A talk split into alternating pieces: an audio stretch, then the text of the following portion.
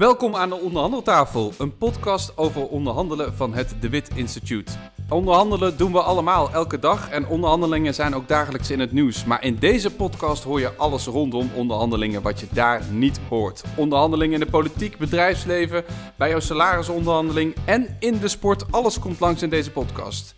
En iedereen denkt altijd achteraf bij onderhandelingen natuurlijk, daar had ik meer uit kunnen halen. En daarom willen we je ook met deze podcast inspireren om ook zelf een betere onderhandelaar te worden. Ik ga in gesprek met experts, maar niet alleen. Dat doe ik samen met Tim Masseling. Tim, fijn dat je er weer bent. Welkom. Ja, dankjewel Jeroen. Goed om hier te zijn. Jij bent eh, de onderhandel-expert van Nederland. We gaan het vandaag hebben, kunnen we alvast wel zeggen, over onderhandelen in de sport. Ja, kijk is het topsport? Ja, nee, ja, onderhandelen is topsport, absoluut. Maar daarom ben ik ook wel benieuwd hoe de onderhandelingen gaan in de topsport. Want uh, dat is natuurlijk niet hetzelfde. En uh, ik heb er zelf wel best wel ideeën over. Ik kijk ook wel erg uit naar deze uitzending, omdat het wat verder van mij weg staat, de sportwereld. Maar ik zie natuurlijk wel als toeschouwer heel veel over. Um, ja, grote deals, veel geld, uh, maar ook grote ego's, veel emotie. Dus ik ben heel benieuwd om, uh, om hier met uh, ja, vandaag over in gesprek te gaan. Ja, dat is zeker. We hebben ook twee echte kanonnen, mag ik wel zeggen, uit de sportwereld aan tafel. Marjan Olvers en Bob van Oosterhout. Ik ga ze zo voorstellen. Dus welkom aan de onderhandeltafel.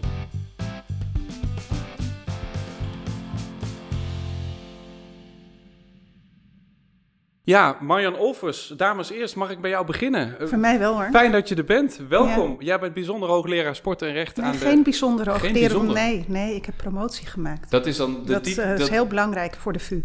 Dat, dat, dan, dan, dan, moet, dan moet je mij even corrigeren. nee, ik ben hoogleraar sport en recht aan de Vrije Universiteit. Kijk, en dan uh, niet, niet bijzonder, maar... Nee, als je bijzonder hoogleraar bent, is dat een tijdelijke aanstelling. En uh, ja, wordt het ook meestal gefinancierd. Hè? Dat zijn gefinancierde ja. hoogleraarschappen. En nu heeft de VU mij gewoon uh, in dienst genomen en ben ik hoogleraar sport en recht. Jij, uh, jij bent vanuit sport en recht, je zegt het al, een, een, een expert mogen we wel zeggen. Jij zit uh, even meteen... Naar, naar, Anders doe ik echt iets niet helemaal goed. Nee. Meteen naar het onderhandelen. Jij zit vanuit die rol ook veel bij onderhandelingen. Je bent veel betrokken ik bij ben, onderhandelingen. Ik ben er heel veel bij betrokken, maar ik probeer meestal zo onzichtbaar mogelijk te zijn bij de onderhandelingen. En soms doe ik het ook wel eens zelfs, uh, zelf natuurlijk. Ligt een beetje aan of het voor een sporter is, uh, voor een, een, sportbond is, voor commerciële organisaties. Ligt er maar net aan. Je wil het beste resultaat hebben. En soms is dan ook als jurist het heel belangrijk om volkomen onzichtbaar te zijn. Ja. Wat is jouw laatste onderhandeling? Jouw allerlaatste onderhandeling? Mag alles zijn? Hoeft niet alleen maar zakelijk te zijn. Oh joh, ik doe er een heleboel uh, tegelijkertijd. Dus ik zit ook heel vaak zeg maar in de blind CC. Hè? Dus uh, dat is nu uh, dat je mee, meeleest of wat dan ook. Ik heb de laatste onderhandeling is geweest. Oh, dat is eigenlijk nu eigenlijk al gaande. Daar zijn we aan het onderhandelen op dit moment. En ik een tipje van de sluier opleveren? dit gaat over sponsorovereenkomst. Ja, ja, ja. En je laatste thuis onder, je, je moet iedereen onderhandelt iedere dag, elke dag thuis.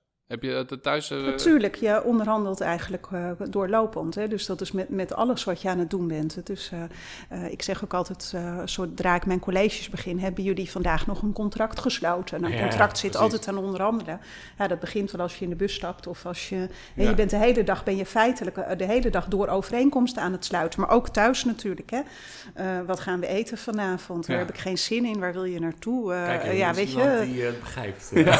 Ja. Ja de... hey, en uh, de stelling onderhandelen is topsport, eens of oneens? Ja, zeker wel. Het is, uh, je moet heel erg scherp blijven. Ik vind altijd ook wel, uh, je wil ook gewoon winnen, maar het moet ook wel redelijk en maatschappelijk uitlegbaar zijn.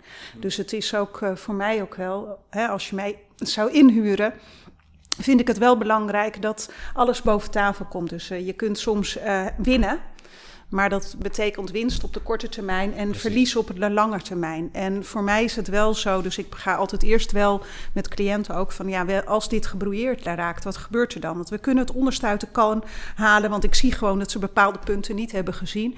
Wil je altijd winnen? En voor mij is het wel zo, je komt elkaar in de sport altijd overal weer tegen. Ja.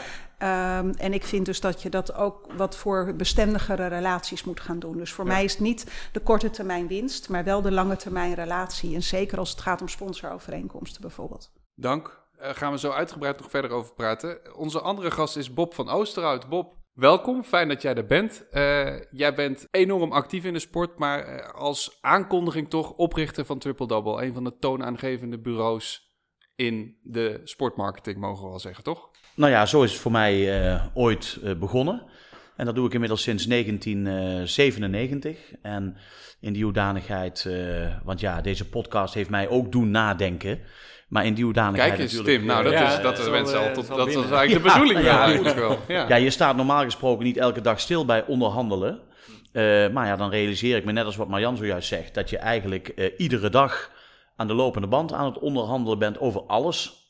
ja. Dus ja. En wat is jouw laatste onderhandeling? Nou, dat zijn er eigenlijk een aantal. Uh, ook weer op diverse fronten. Um, we hebben een, uh, of ik heb een nieuwe hoofdsponsor gevonden voor de B-Next League. Dat is de basketbal league, de gecombineerde Nederland-België basketbal league, die na de zomer van start gaat. Nou ja, dat is onderhandelen.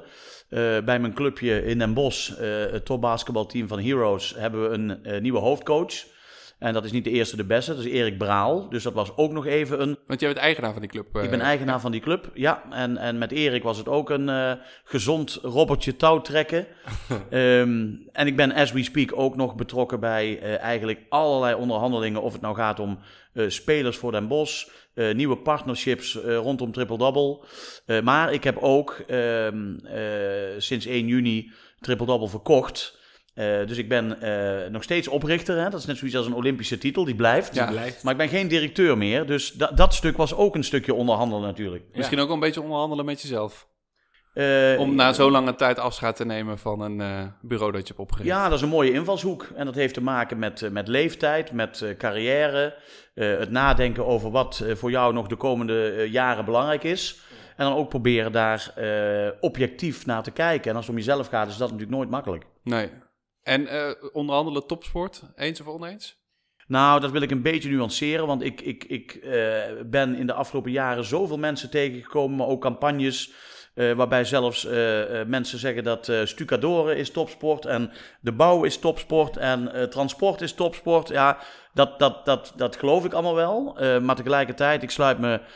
ik, ik wilde eerst even Marjan interrumperen zojuist, maar toen, toen ging je toch even over op het feit van nee... Uh, het winnen, dat kan ook vervolgens leiden tot een ja. gebrouilleerde relatie waar je uh, vervolgens jarenlang last van hebt. Uh, dus in dat kader is het niet altijd topsport, maar ik begrijp wel wat je bedoelt als je dit stelt op deze manier, dat het, het vereist wel bepaalde skills. Uh, die topsport natuurlijk ook uh, in zich heeft. Zeker. We gaan het in deze podcast iedere keer hebben over wat er aan de onderhandeltafel gebeurt en wat er ook buiten gebeurt. En we horen ook graag daartussendoor en straks nog al jullie tips. Maar laten we beginnen aan die onderhandeltafel. En Tim, wil ik graag bij jou beginnen. Als ik aan sport denk, hè, ik, ik, ben, ik ben een sportfanaat in, in hart ja. en nieren. Ik, vooral in het kijken van sporten overigens. Niet zozeer het doen, maar vooral topsport. kijken. Is ook topsport soms, ja. Zeker ook voor mijn omgeving thuis. uh, maar dan heb ik het over emotie, over wedstrijd, over conflict over verliezen, winnen. Um, ja. ja. emotie, vooral spanning, ja, uh, wedstrijd. Uh, wat, wat gebeurt daarmee in de onderhandeltheorie? Ja, als je kijkt vanuit het theoretisch kader, dan zie je dat de cultuur of de omgeving waarin je werkt, heeft wel degelijk een impact op onderhandeling of de dynamiek aan tafel. Dus juristen onderhandelen anders dan diplomaten bijvoorbeeld. Of uh, mensen die heel erg uh, MBA-achtige drive hebben, an, onderhandelen anders dan ambtenaren van een ministerie. Nou, als je kijkt naar de cultuur binnen de sport, en werd net al door de, de gasten ook genoemd, er zit natuurlijk wel een enorme focus op uh, winnen in, hè, een competitief, element. Um, ook tegelijkertijd wat positiever natuurlijk uh, de aandacht en de uh, wilskracht ook om heel ver door te gaan. Dus er zitten ook zeker positieve elementen in. Um, en, en ja, het is natuurlijk net al ook genoemd, maar wat je vanuit de theorie ziet is dat als je, als je winnaars hebt aan tafel, dan heb je ook altijd verliezers. En verliezers zijn niet altijd geneigd om heel graag nogmaals met de winnaars samen te werken. En, en Nederland is in die zin klein, en niet alleen de sportwereld, maar ook eigenlijk het hele land de kans dat je elkaar nog een keer tegenkomt is gewoon vrij groot. En, en je ziet dat, dat ervaren onderhandelaars daar altijd rekening mee houden aan tafel. Hè? Dus die houden eigenlijk rekening mee dat ze misschien iemand later nog een keer tegen gaan komen. En wat wij bij Klingendaal altijd noemden, um, proberen te voorkomen de negotiation in plaats van de negotiation. De negotiation dus, in plaats van de negotiation. Ja, dus dat het, Kijk eens. dat het gaat om de ego's in plaats van om eigenlijk waar het om over zou moeten gaan. Bijvoorbeeld een maatschappelijk verantwoord goede uitkomst van een deal. Ja. En, en dat lijkt me wel iets als ik kijk naar de sportwereld, uh, die, die een hele interessante dynamiek kan geven aan een onderhandeling. En die combinatie van die emotie en, en de focus op winnen en combinatie ook met soms de ego's die aanwezig zullen zijn ja. tijdens dus, de onderhandelingen. Dus echt de prestatiegericht gerichtheid, hè, Ja. ego's en emotie. Absoluut. Eh, Bob, ik zag je al instemmend eh, knikken. Dat komt jou bekend voor? Ja, komt mij heel bekend voor, want eh, in de sport, dat is ook geen verrassing, eh, daar eh, stikt het van de ego's natuurlijk. Goh, Eh, nou ja, zeker op het moment dat eh, bijvoorbeeld eh, voorzitters van clubs eh, zich met onderhandelingen gaan bemoeien, et cetera, et cetera. Ik kan me ooit herinneren, en ik moet oppassen wat ik allemaal roep hier natuurlijk, maar ja, tegelijkertijd... Het maakt ach, niet uit. het Alles, is al- alles blijft binnen deze allemaal vier muren. Zeggen is we allemaal iedere verjaard. keer. Het is allemaal verjaard. Eh, nee, ik weet bijvoorbeeld dat eh, Dirk Scheringa bij de verkoop van eh, Jan Kromkamp. Jan Kromkamp ging naar, als ik me niet vergis, Zaragoza in Spanje. En eh, er zat een hele Spaanse delegatie bij AZ in Alkmaar. En het bedrag, dat is ook gewoon naar buiten gekomen. Dat was uiteindelijk, als ik me niet vergis, 4 miljoen of zo. Of, of, eh, of nou, dan begin ik te twijfelen. Was misschien wel eh, 11 miljoen. Maar het was in ieder geval het grootste transferbedrag voor, voor AZ ooit op dat moment. En Dirk Scheringa heeft die deal bijna laten klappen op 9000 euro. Er was nog één heel klein lullig detail. Maar ja, dat werd voor hem een principe en dus Ja. een, een beetje een soort van egozaak. Terwijl je ook kunt zeggen van ja, als het om zoveel miljoen gaat, jongens, alsjeblieft, Ja. sluit op een leuke manier af. In plaats van eh, de tegenpartij het gevoel te geven van nou, dit was wer- werkelijk een van de... Je kunt het er bijna mee vergooien, zo'n eh, zo'n enorm eh, onderhandelingsresultaat. Want de- ook zonder Jeroen, die dit is dus 9000 wel grappig wat, wat in het verhaal meteen naar voren komt. De, de combinatie van details en ego's is inderdaad vaak echt dodelijk in onderhandelingen. Want die gaan er inderdaad een principe kwestie van maken. hè. Daarom kun je het ook beter vaak niet met elkaar mixen. Nee, en zoals Marjan zei, ehm, eh, Dirk ging als eh, grote winnaar van tafel. Want die 9000 die kwam er. Eh, maar ja, weet je, in theorie heb je anderhalf jaar later heb je Zaragoza weer nodig. Ja, Omdat je precies. zelf een speler wil huren of wat dan ook. Ja. Nou, dan, dan, dan heb je een probleem Mag je natuurlijk. veelvoud van 9000 euro Ja. af gaan rekenen waarschijnlijk. Reken maar. ja, nou, nou, ik vind vooral uh, principekwesties altijd ontzettend dodelijk in onderhandelingen. En dat is ook gewoon natuurlijk ook voor de rechter altijd. Dit is een principe, ik wil winnen. Ehm, en dat is precies het punt wat ik maakte al eerder van hè, de korte termijn winst is lange termijn verlies soms. Dus je moet continu ook tegen je cliënten, je cliënt is soms je grootste vijand in onderhandelingen zeg ik vaak, van eh, eh, kijk eventjes wat is de relatie, zet het even erop. En soms heb je gewoon een clash of ego. En eh, is het soms heel goed om even een ander er naar voren te schuiven. Even weer rustig die relatie opbouwen om te kijken waar staan we nou. Het net ophalen. En het is ook wel heel verschillend of het bijvoorbeeld een clubeigenaar is of een topsporter. Of de vrouw van de topsporter Ja. is ook een heel leuk fenomeen tegenwoordig. Ehm, De achterban. ja, en, en, en de jurist. En ik zeg altijd, ja, ik, ik, ik noem mezelf altijd eh, de jurist met zo min mogelijk legal dingen erbij. Want eh, op een gegeven moment gaat het dan over aansprakelijkheden en over eh, risico's vermijden. En dan, dan hè, als je eenmaal hebt onderhandeld, moet het allemaal ook nog een keer op papier. En die, al die Ja, ja, zaken zeker, zijn dan ja. niet onder, uit onderhandeld. Hè? Ja. Dus wij komen vaak veel te laat aan boord. Waarvan je zegt van ja, je hebt nu wel een heel mooi bedrag, maar let wel even op. Ehm, hè, eh, dan, eh, het zit met name bijvoorbeeld met transfers, klik dat contract weer. eh, en bij sporters zie ik dus ook heel vaak dat ze, ja, die kijken alleen maar naar het bedrag. Ik mag meedoen met de Tour de En France. is dat, de, is dat de prestatiegerichte modus van de, die, die in het DNA van die sporten zit? Komt dat dus ook aan tafel? Nou ja, weet je, zij zijn niet op aarde gekomen om contracten op te stellen en te lezen. Dus als ik heb wel in radioprogramma's gezeten, dus dat is publieke eh, informatie met een schaatser die zegt, joh, ik kijk alleen naar het bedrag en hoe het is. En, eh, ja, en dan wordt het nog wel eens lastig, want klik dat contract, wat, wat gebeurt er als je gaat winnen? Ga je dan bijvoorbeeld, krijg je dan nog een bonus? Heb je dat uit onderhandeld? Hoe zit het? Wat als je blessure krijgt en je ligt eruit, wat gebeurt er dan? Heb je daarover nagedacht? En 9 van de 10 keer hebben ze niet over nagedacht. Of bijvoorbeeld, goh, er staat wel in dat je alle medische gegevens moet delen. Ben je wel eh, van bewust dat als je morgen een, eh, nou noem eens eh, iets leuks feest, een psychose krijgt of, of psychisch in de war raakt, wat ook wel eens met sporters voorkomt, kan ik bevestigen. Of een geslachtsziekte krijgt, dat je in beginsel dat gewoon zou moeten delen met de teameigenaar. Ja. Realiseer je dat? Vind je dat erg? Weet je? Ja. Dus gewoon even spiegelen van, begrijp je nu wel, die er onderhandelingen. Ja, er wordt heel veel onderhandeld over geld. Ja. Heel erg belangrijk, want het is je inkomen.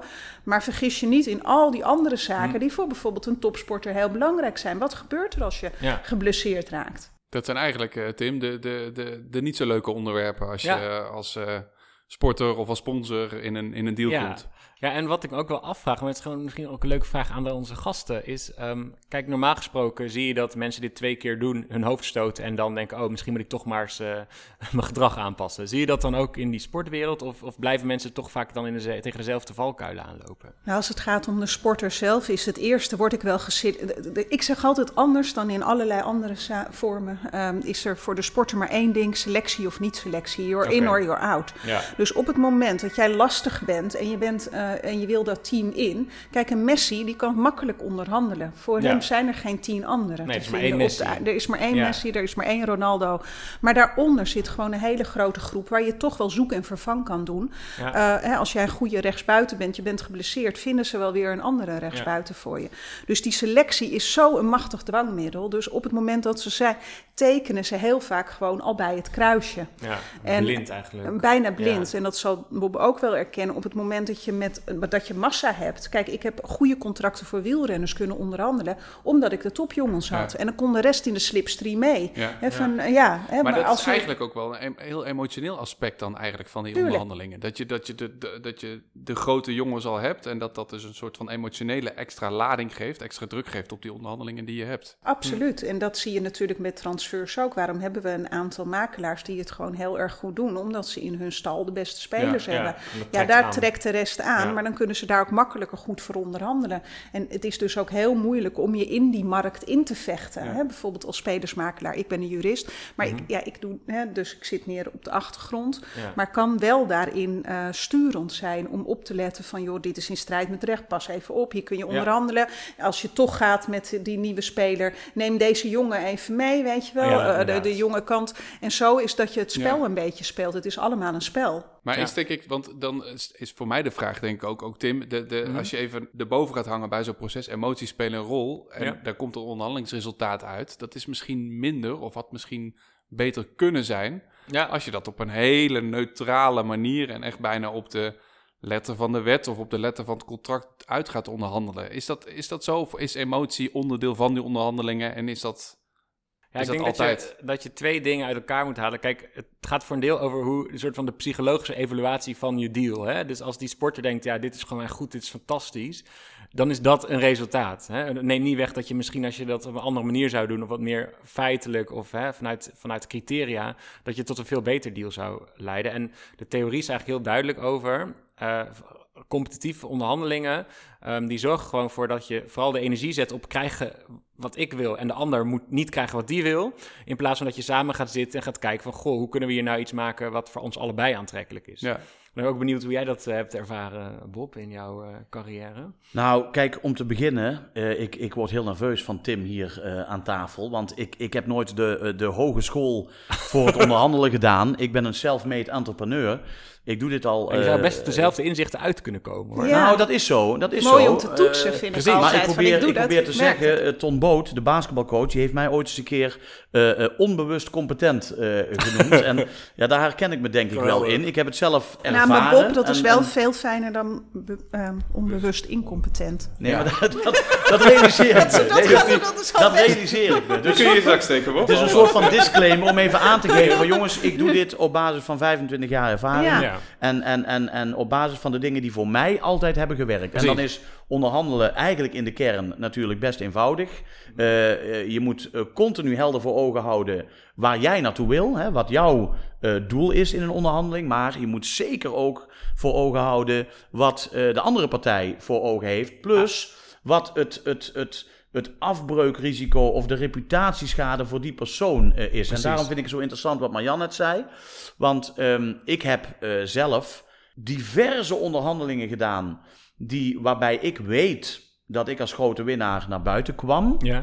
Terwijl de andere persoon, uh, de, of de tegenpartij moet ik zeggen, uh, van tafel ging met het bedrag, ik, ik maak het even heel algemeen, ja. met het bedrag wat zij graag wilden hebben.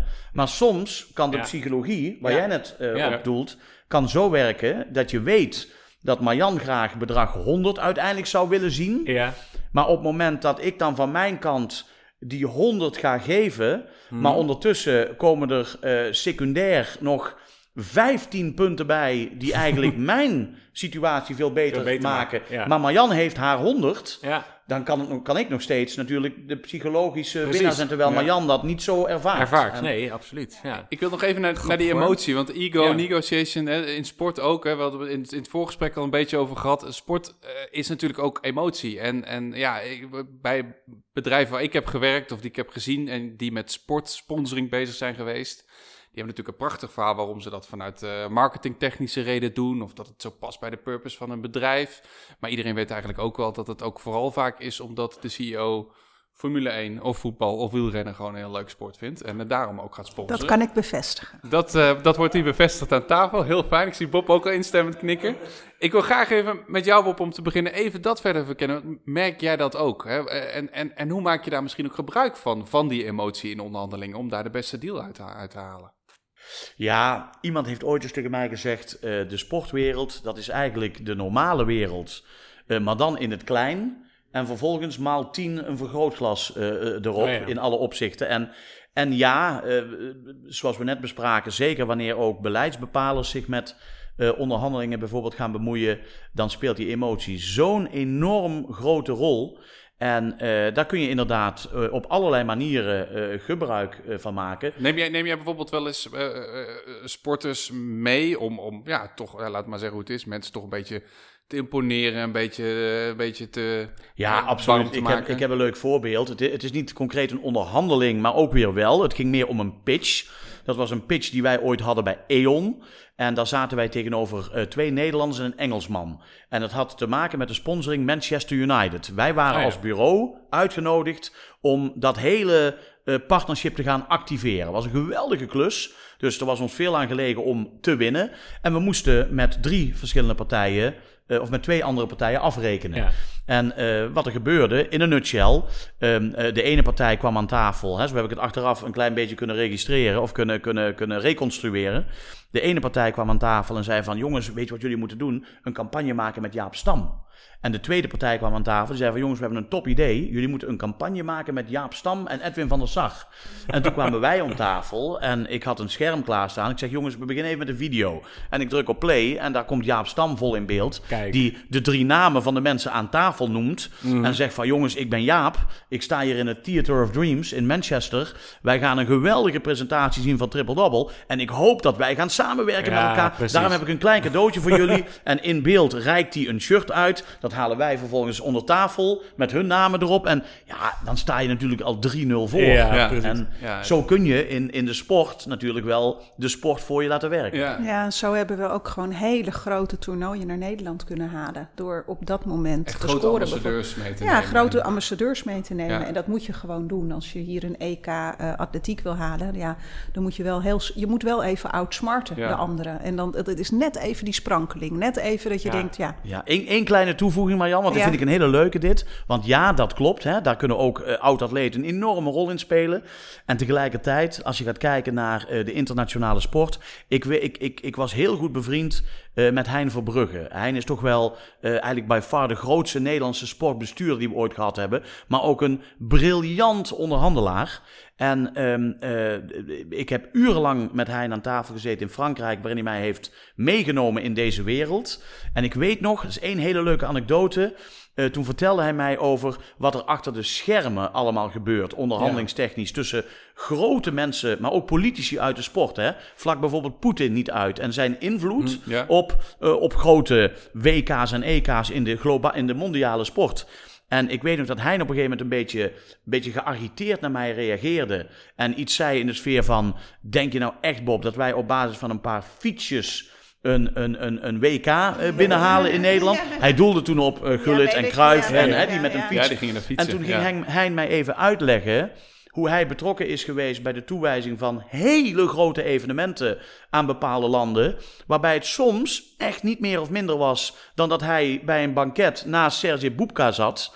En dat hij tegen Boepka zei: "J- Jij, jij, jij pakt die, pak ik deze. Oké? Ja, het werd gewoon Hand erop, uitgeruild. klaar. Het Ja. werd gewoon even uitgeruild. Even Ja. in, in vijf minuten tijd. Dat gebeurt ook, hè? Ja. Ja. ja Altijd dan, onderhandelen, Tim. Zelfs aan het banket. Ja, Toch? ik vind, ja, ik wil een korte reflectie doen op alles wat wordt gezegd wordt, want het, het triggert mij enorm. En ook als je het hebt over die heel veel jaren ervaring, ja, dan kom je wel uit ook bij de dingen die in de theorie terugkomen hoor. Kijk, want in zo'n voor- voorbeeld ook van Jaap Stam, er zit natuurlijk een heel groot deel creativiteit, hè, dat je dat ook bedenkt van zo'n shirt meenemen en op dat moment. Maar ook, misschien nogal belangrijker, voorbereiding. Hè, van hoe ga ik dit nou doen? Waar zijn deze mensen gevoelig voor? En eh, hoe ga ik dan zorgen dat eh, mijn belang en hun belang heel mooi eh, aligned of, of samenkomt?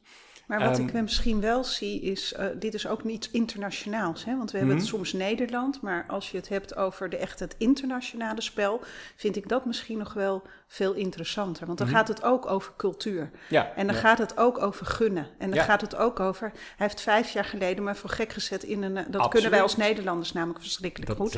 Even een ander de maat nemen over de integriteit en zo. Tijdens een openbare bijeenkomst, dat doe je gewoon niet. Hè? Dat is gewoon not done. En Marjan, hij kijk naar Michael van. Praag. Ja, die, Die heeft in, alles in, in, als ik me niet vergis, in Brazilië op een FIFA-congres even Sepp Blatter de, maat nam. Op zijn Ja. Nederlands. Wij hè? in Nederland Ja. stonden te applaudisseren. Hè? Eindelijk iemand die Blatter aanpakt. Maar vanaf dat moment was Michael klaar.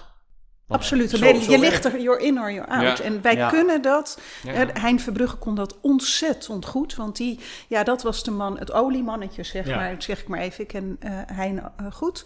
En hij was echt een sportbestuurder, maar hij begreep gewoon de culturele internationale context. Dus Ja. het onderhandelen in Nederland, hoe wij dat met elkaar doen, vind ik echt van een andere orde. Ik, Absoluut. ik stel me heel anders op tegenover een Amerikaan of als het gaat om bijvoorbeeld een Japanner. Hè, dus hoe doe je dat en hoe zorg je dat je die gunfactor houdt? En ik, ik, ja, d- dat vind ik nog, dat zou ik Mhm. Ja. ook wel vanuit de theorie wel willen zien. Hè, van, wij doen het op ons Nederlandse eh, manier. Ja, ja. Dat is eigenlijk de bottenboeren manier, roep ik altijd maar een beetje. Heel wij direct. kunnen altijd Ja. alles tegen En dat elkaar we rekken. echt. denken dat we alles rationeel is. Dat- Dat, dat, ja. is een beetje onze... Ja, dat. Terwijl als je gaat kijken naar de toewijzing van een grote eindronde... Ja. dan denken wij als Nederland van... wij gaan, wij gaan eh, mensen eh, over de streep trekken... door mooie foto's van onze windmolens. En Ja. wij gaan zeggen dat we nog een, eh, een, een bedrag eh, aan het klimaat... En duurzaamheid en dit en dat. Ja. Maar in de kern, dat heeft hij mij ook geleerd... in de kern is het heel simpel. Zo'n executive committee, zo'n groep mensen... Dat is eigenlijk heel makkelijk, hè? Dat, Daar zit een Rus in, eh, wat zeg ik? Daar zitten drie Ja. Russen in, een, een. Hongaar, een, en die doen één ding. Die kijken naar de president en die zeggen: Mr. President, wat zou voor mij een juiste keuze zijn? En die president die zegt dan van: Nou, ik vind dat dat Franse bid wel heel goed in elkaar steekt. Nou, vervolgens Prima. heeft die persoon voldoende gehoord en, en wordt er gekozen voor die richting. Ja, zo, zo gaat dat. Uh, misschien één anekdote dan dat. eh, Graag, wij- zijn we nou op zoek, hè? Die wij dachten dus, zijn wij we nou op dachten zoek. ooit, ik ga het maar niet over de sport hebben, dat het heel leuk was om iemand op te halen op de fiets. Want wij fietsen hier. En dat is duurzaam. En wij vinden duurzaamheid natuurlijk ontzettend belangrijk, zeker in die tijd. Nu hebben we weer nieuwe, nieuwe issues. Maar dus dat gingen we doen. Ja, weet je, dat was een schoffering van de bovenste plank. Je Ja. had daar gewoon een limousine opgehaald moeten worden. En Ja. ik bedoel, dus, en dat is ja. dus echt, dus wij vertellen altijd hoe de wereld in elkaar moet zitten. Ja. Ja. Alleen we vergeten wel eens dat er in andere culturen op een hele andere manier gekeken Ja. werd. Ja. Dus we kregen het ook gewoon niet. En bovendien, als je dat dus flikt, dan sta je gewoon een aantal jaar op achterstand. Want je hebt het gewoon totaal niet begrepen. Nee. Ik wil de Britten hebben daar ja? een heel mooie eh, eh, eh, slogan over, over de Nederlanders. Ze zeggen ze, the Dutch are always right, but seldom relevant. Hè, Dus Nederlanders hebben altijd gelijk, maar zijn zelden echt van toegevoegde waarde. Omdat ze met dat gelijk hebben zo gaan, inderdaad wat jij ook zegt, hè, dat het een, een, een doel op zich is om iemand even te schofferen internationaal. Ja, we gaan Ja. even vertellen, we gaan de mensenrechten in China even Ja, ter discussie stellen. Ja. Ja, Ja. weet je, Maar je kan ik het wil allemaal heel doen. kort nog even, Ja. ik, ik las ergens in een interview, misschien al wat langer geleden, jij, over die emotie nog even in die boardroom, hè? die Ja. CEO's die eigenlijk die sport. Ja, volgens mij heb jij ooit gezegd, je zei, als je aan een jongetje vraagt eh, wat hij wil worden, dan wil hij profvoetballer worden. Hè? En, maar ja, in, in eh, nou, 99,9% van de gevallen lukt dat niet. Maar als je dan CEO bent, heb je andere middelen om toch heel dicht bij die sport te komen. Ja, ik En dat- gebruik het en- vaak in lezingen. Althans, nu, het was natuurlijk, ik, ik, zeg, ik noem het tegenwoordig het jongensdroomsyndroom. Ja, ja. En, eh, en er is nergens anders. Ik bedoel, of je nou met aan het onderhandelen bent voor Unilever of wat dan ook. Maar het enige in de sport is. En, eh, ja, en dat vind ik nog steeds zo mooi toen ik bij Ajax kwam. En, ja, dat je dus mensen in hun pak. En dan stond ik daarachter. En dat waren dan echte bobo's. Hè? Dus echte hoogste bobo's. Die dan, wie dan ook aan de telefoon hadden. Ik kan hem zien zien. Ik kan hem echt zien. Ik kan het gras ruiken. En Ja, ja. dat je echt, de, hè, waar, waar hebben we het over, weet je wel? Die worden ineens weer dat zesjarige jongetje die Geweldig. gewoon eigenlijk voetballer hadden willen Ja. zijn. En bij Johan Cruijff ook. Ik heb mensen in hun pak door de gang, dat je er dus net door dat glas, weet je wel, dan zo'n stuk waar je niet doorheen kan kijken. Dat, dat ze er maar een glimpje van hem Van kunnen zien. En ook, ja, ik ben natuurlijk ook wel eens eh, met bekende voetballers of wat dan ook, dat je ergens gaat eten. Nou, dan dat zoomt er omheen. Dus de- die, die rondjes worden steeds kleiner. eh, totdat ze kunnen zeggen van dat ze op die foto willen. En Ja. als je dus ook wel zit te lunchen en zo, dan iedereen trekt dat aan. Ja, ja. En wat wij dat heeft ook zijn impact op onderhandelen als je uiteindelijk met elkaar in gesprek maar wordt over zakelijk Dus wat je krijgt vaak is dat er heel veel emotie in zit, maar ze willen zo graag. Ze die, die eagerness is zo groot dat ik denk: temper dat nou eventjes, weet Ja. je? Even relaxed, even normaal doen nu weer. Maar dat is dan heel erg ingewikkeld. En ik noem dat het jongensdroomsyndroom. Ja. Even. Tim, een van de, van de Ja. uitgangspunten van de Wit Instituut is eigenlijk ook hè, meer aandacht voor de kunst van het onderhandelen. Dat iedereen dat leert, dat, dat er educatie op is. En zorg Ja. ook dat je dat zo neutraal mogelijk houdt. Daar hebben we het in een ander gesprek ook wel eens over gehad. Mhm. Is dit misschien, vraag eerst even jou, bijna een oproep om voor meer neutrale onderhandelaars in de sport? Omdat bij sport misschien die emotie zoveel aanwezig is dat het uiteindelijk te veel mistig wordt? Te Nou ja, wordt? is- ik denk zeker als je met veel emotie te maken heeft, op veel van, van dit soort elementen, ehm, op een gegeven moment gaat je hoofd op hol en kan je ook niet meer volledig concentreren op het beste eh, uit die deal halen. En als onderhandelaar ben je natuurlijk niet altijd voor jezelf bezig, maar je bent eigenlijk vertegenwoordiger van een organisatie of een bedrijf of een, een sporter, noem het allemaal op. Dus, dus iemand erbij halen die met een iets rustigere, neutralere bril, wat ik ook een beetje in jouw eh, rol hoor, eh, in ieder geval toevoegen aan je team, lijkt mij heel verstandig. Ja, Ja, ik weet nog een anekdote dan dat ik bij... eh, ik ging naar Real Madrid, ik was commissaris bij Ajax... en die meneer vroeg hoe ik daar gekomen was. Dus ik, het was een oudere man, van in, eh, ik denk zeker in de tachtig. En ik vertelde dus dat er een selectiecommissie was... en dat het keurig gekozen was. Zo doen wij dat namelijk in Nederland. Dus ik probeerde dat uit te leggen. Hij, hij was toen al redelijk verwonderd. En toen zei ik, goh, dat is dan de wedervraag van... hoe bent u hier gekomen? Dat ontzettend gezellig, leuke man was dat. Hij zegt, ik heb een miljoen betaald. Ja. En toen dacht ik, oh ja, dit is Ja, dus inderdaad even een andere setting. Andere en dus, setting, dus ja. het is heel anders soms. En daar zit die emotie bij. Ja. Die mensen willen erbij horen, bij die club, bij die bijzondere wereld van de sport. En dan krijg je dus ook ander type mensen erbij. En dat Ja. hoeft niet noodzakelijkerwijs natuurlijk de Nee. mensen te zijn die het beste kennis. doen. Ja. De meeste, ja, Terwijl ondertussen hier de, de zonneschermen naar beneden gaan eh, in de American Chamber of Commerce. Want daar zijn we vandaag te gast. Hè. Dat hadden wij nog Mhm. helemaal niet gezegd. Maar we zijn te gast bij Spaces in Amsterdam. En de zonneschermen gaan hier naar beneden terwijl de zon nog niet schijnt. Maar laten we hopen dat dit een eh, Dit is voorteken vooruit, is dat eh, dat wel zo gaat gebeuren. Maar dan eh, is de luisteraar even op de hoogte van het achtergrondgeluid hier. Ik wil even naar buiten de onderhandel- onderhandeltafel. De, de impact van al die dingen buiten de tafel eigenlijk. Die ook impact hebben op die onderhandelingen. Poppen hebt het al even gehad over eh, resultaten in de sport. Je hebt ook veel bijvoorbeeld veel sponsordeals voor clubs begeleid. Eh, daar heb je natuurlijk ook over resultaten. Eh ijzersmeden als het heet is, hoor ik vaak. Hè? Dus als een club eh, heel goed presteert, dan is het het moment om in gesprek te gaan met sponsoren. Maar het kan ook wel eens minder gaan met die, eh, met die prestaties, om maar eens een voorbeeld te noemen. Wat zijn van jou betreft belangrijke factoren buiten de tafel die impact hebben op die onderhandelingen aan tafel? Ja, dat zijn inderdaad prestaties. Dat zijn mensen. Mensen in de, in de omgeving van de mensen met wie je aan tafel zit om te onderhandelen. Die ook natuurlijk soms een hele eh, positieve of, of hele negatieve invloed eh, kunnen hebben op het hele eh, proces.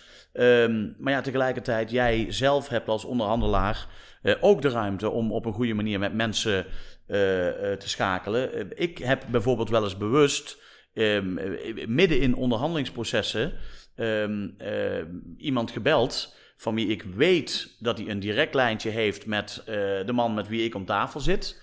Ehm, eh, vervolgens zeg ik drie keer van hou het wel onder Ja, ons. ja, ja, Eh, terwijl ik weet dat hij dat zeker niet gaat doen.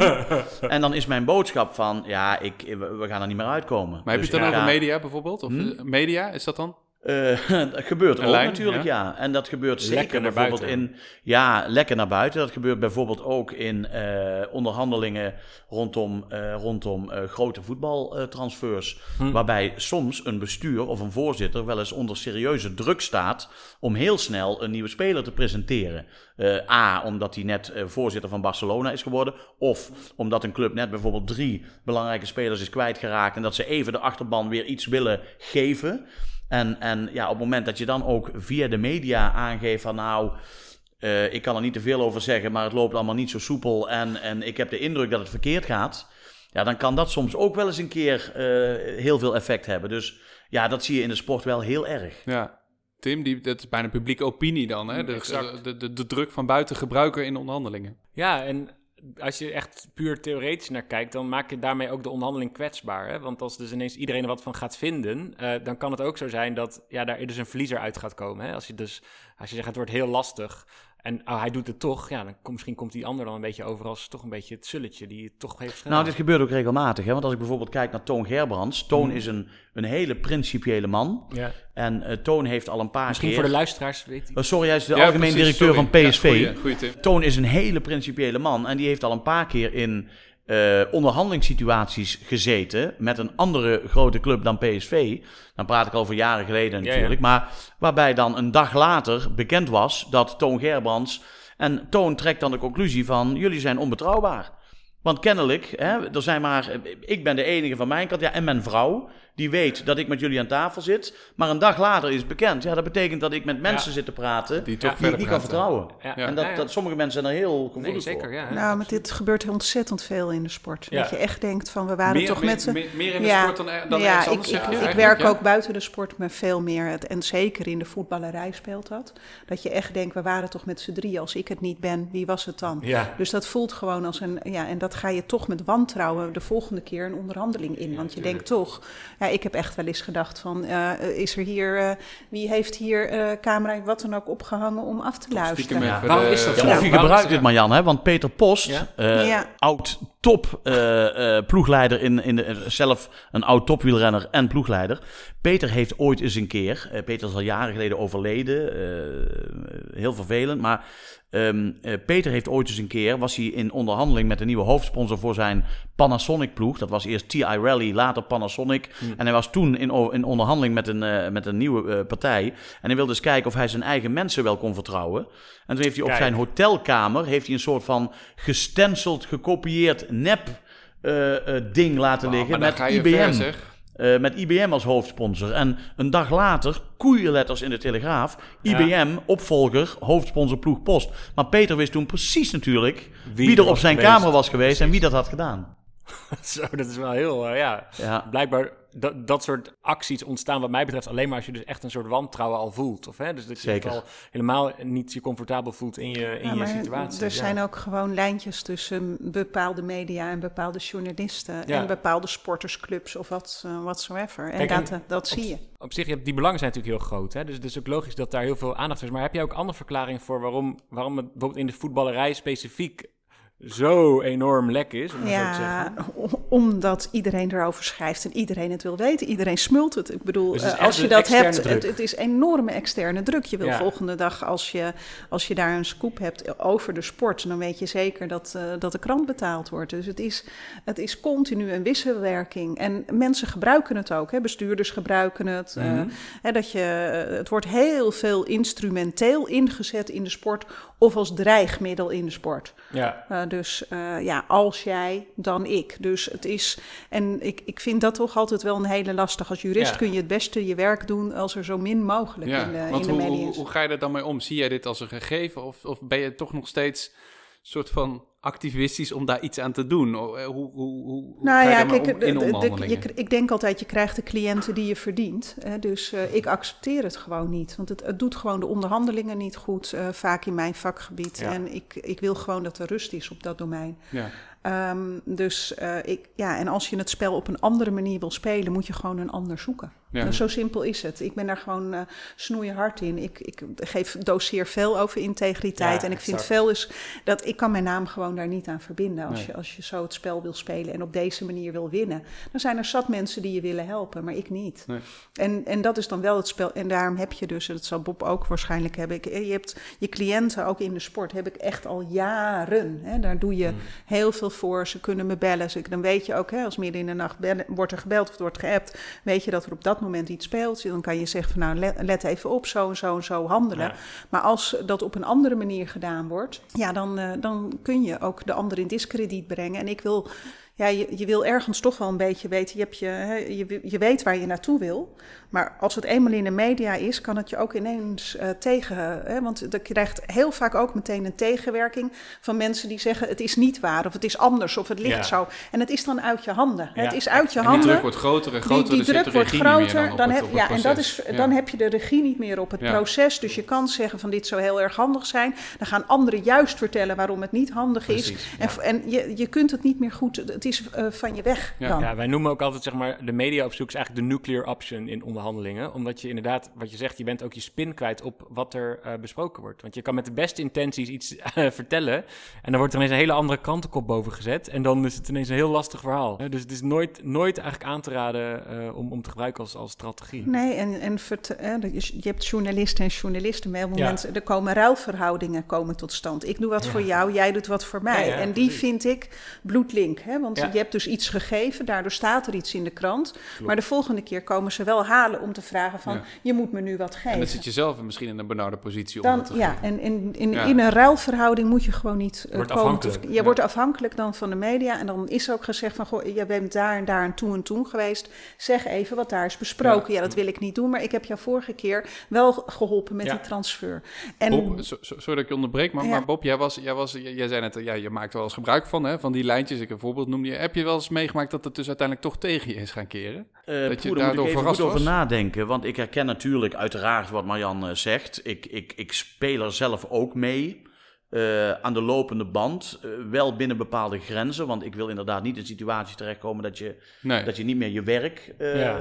gewoon echt naar eer en geweten kunt doen. Maar ik heb dit soort dingen wel eens meegemaakt. Ik heb ook serieus wel eens meegemaakt dat journalisten, terwijl ze weten dat het verhaal eh, A is, dat ze toch echt bewust verhaal B naar buiten brengen om de zaak te, te, te torpederen. Ja. Dat is, echt, eh, dat is echt, maar ja, daar heb jij, eh, dan moet ik oppassen wat ik allemaal zeg, Marjan, maar daar heb jij natuurlijk in jouw Ajax-periode, Tuurlijk. eh, hè, als ik kijk naar hoe, hoe jullie groep mensen destijds werd aangepakt, ja, dat was niet van te winnen.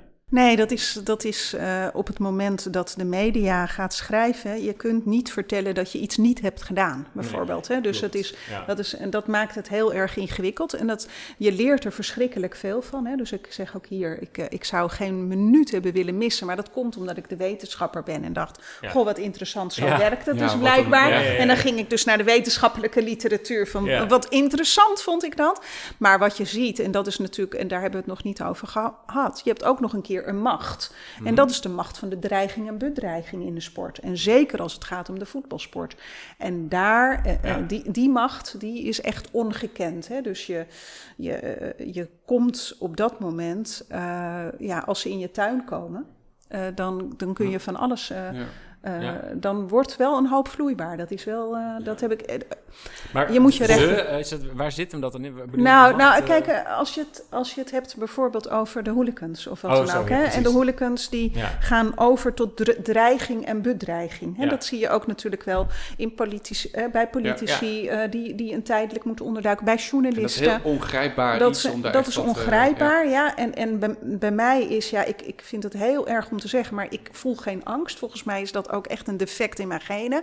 Maar eh, als je dat dus. ehm, eh, eh, Ga er maar aan staan. Hè? En dan, wat, wat Ja. ga je doen dan onder dreiging en bedreiging als dat gaat over contractsonderhandeling of wat dan ook? Wat doe je en Ja. hoe Ja. sta je daarin? En ik vind die nog altijd heel erg lastig. Hè? Want als je zwicht, is dat niet akkoord. Ja, maar je hebt ook nog. Hè, van- En, ja, en, en in hoeverre ga je het ook meenemen als onderhandelingstactiek of, of als Daarom. instrument? En dat kan bijna dus- ethische, ethische discussie. Klopt, en dat kan dus ook worden ingezet. Ja. Hè? Dus als je met een paar grote mannen daar komt, Ja. eh, uit het kickboxwereldje bijvoorbeeld, en je komt eventjes daar naartoe, eh, dat geeft toch al een vorm van dreiging en bedreiging. Absoluut, We gaan het zo doen. En wij doen, nu doe ik op dit moment onderzoek naar ondermijning in de sport. Mhm.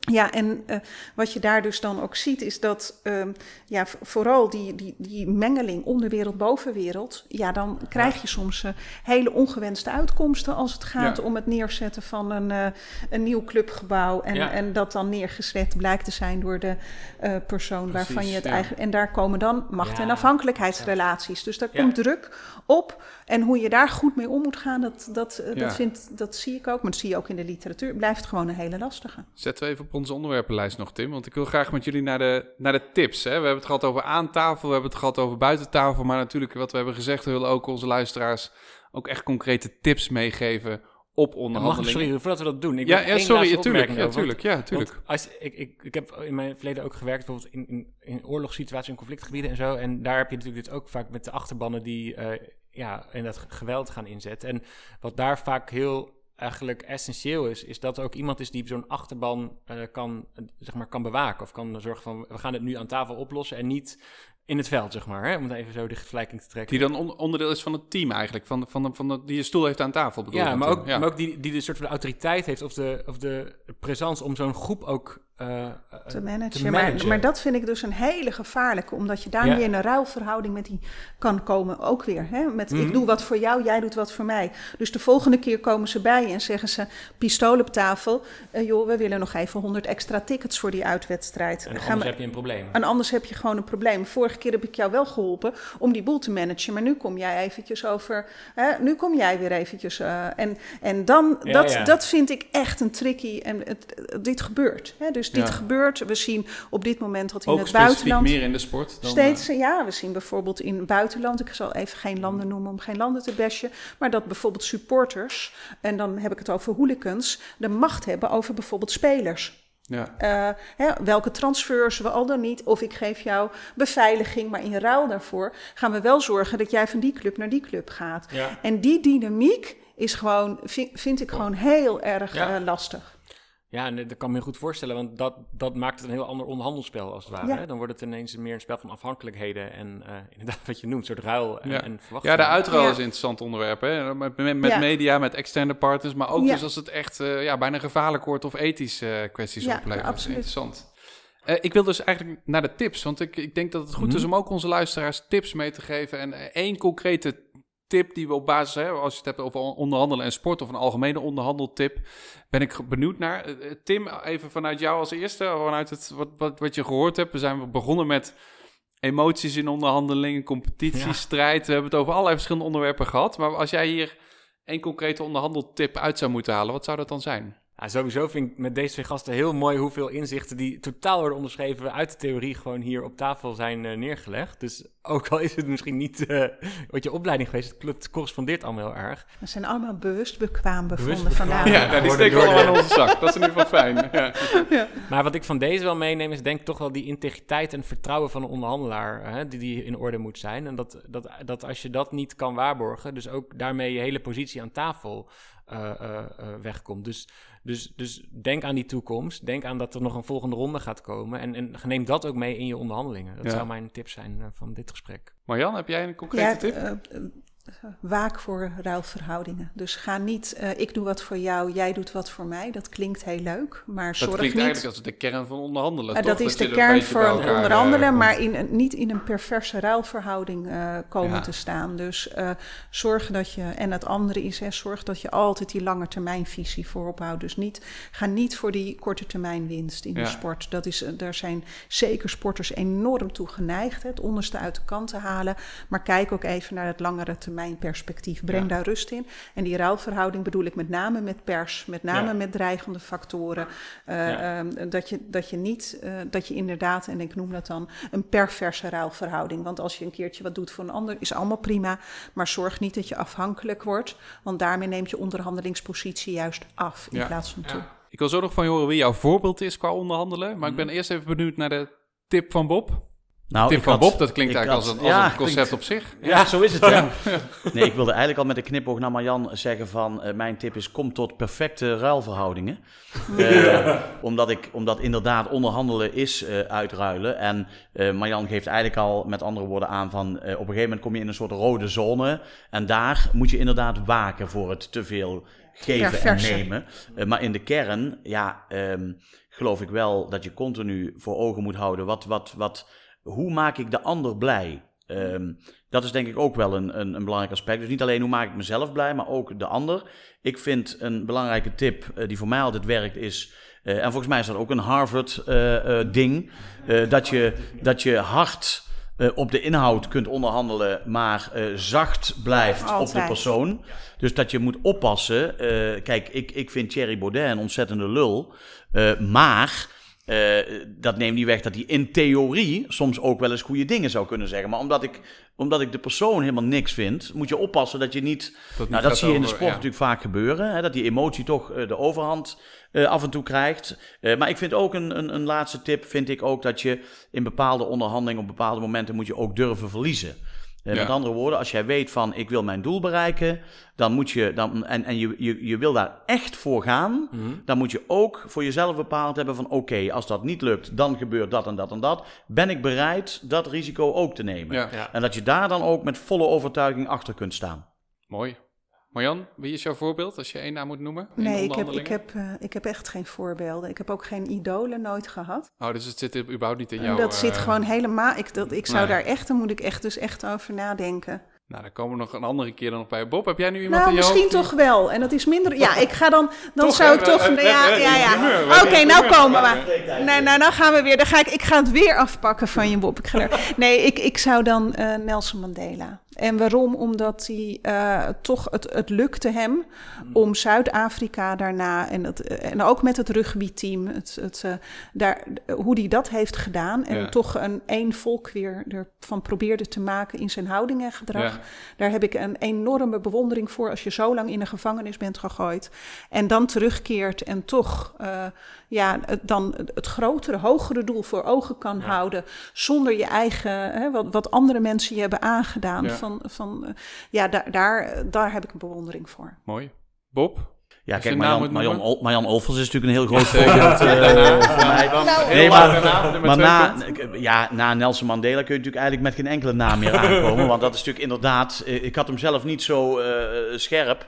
Maar als je erover na gaat denken, is hij natuurlijk inderdaad de ultieme onderhandelaar geweest. Maar ja, ik kan, voor, ik kan, ik kan, ik kan ehm, eh, bewondering hebben ook voor, voor Mino Raiola. Ja. Niet mijn type, niet mijn DNA, maar eh, hoe hij af en toe eh, iets weet te realiseren. En de manier waarop vooral, ja, dat vind ik, vind ik fascinerend. Een, een van de grootste Een van de grootste zaakwaarnemers, in het, voetbal, eh, in het voetbal. Ja. Maar ik kan ook genieten van, eh, van, eh, van eh, eh, Toon Gerbrands in onderhandeling, Hmm. van Robert Eenhoorn.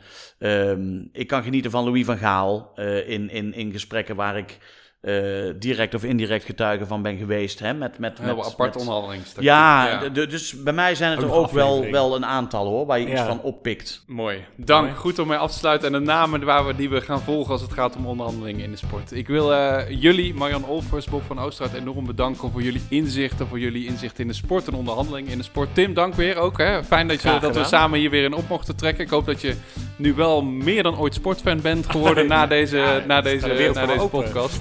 En ik wil uiteraard de luisteraar eh, heel hartelijk danken voor het luisteren. Laat ons weten wat je ervan vond en eh, welke onderwerpen we hier nog meer aan tafel moeten bespreken. Dankjewel dat je er was en tot de volgende onderhandeltafel.